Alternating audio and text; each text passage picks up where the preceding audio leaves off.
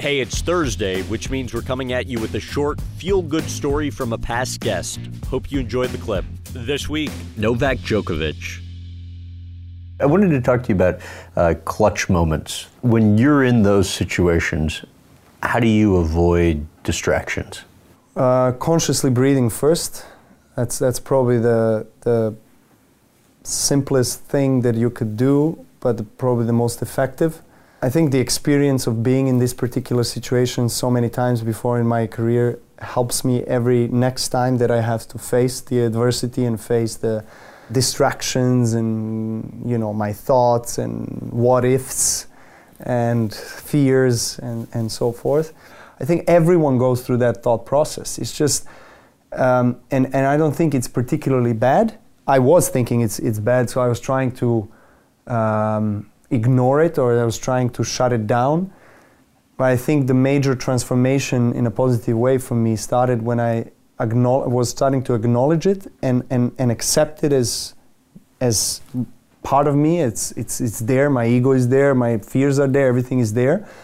It's present, but then how will I address it in a way that is going to help me to overcome that, to transform it into positive fuel that is going to help me overcome the clutch moments that you talked about. Um, just feel happy and joyful and present on the court and get the best out of that experience. How, how do you do it? Well, I, I, I practice a lot of mindfulness. Um, so, you know, meditation, you know, journaling, talking with my team, with my parents, with my wife, with, with everybody who is around me, trying to address certain um, with my, of course, uh, life coaches that I have, um, spiritual guides, and that I have as well that help me um, address certain emotional, you know, uh, issues or traumas or whatever it is that that that uh, tend to appear on the court. So when it appears on a break point, when I'm facing a match point or break point or you know clutch moments, uh, they do tend to surface but they are they uh, I I, ma- I, managed to to to gain the control over them much quicker, and I managed to to impose my positive affirmation and positive feeling. Uh, or if that doesn't happen, then I just try to be uh, conscious that I have to accept that moment that that's going to happen. But I focus on my breathing and I focus on being in the moment and and what needs to be done next moment, which is playing the right shot, positioning myself well on the court, and just focusing on executing the point right.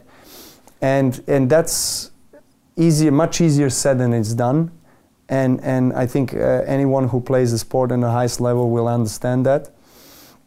It just takes uh, years of uh, devoted practice mentally, not just physically. Uh, and you have to do it. You can't expect others to really um, fix your emotional or mental issues. They can um, encourage you and they can empower you um, and they can understand you and they can give you tools, but you have to use those tools and do it the right way.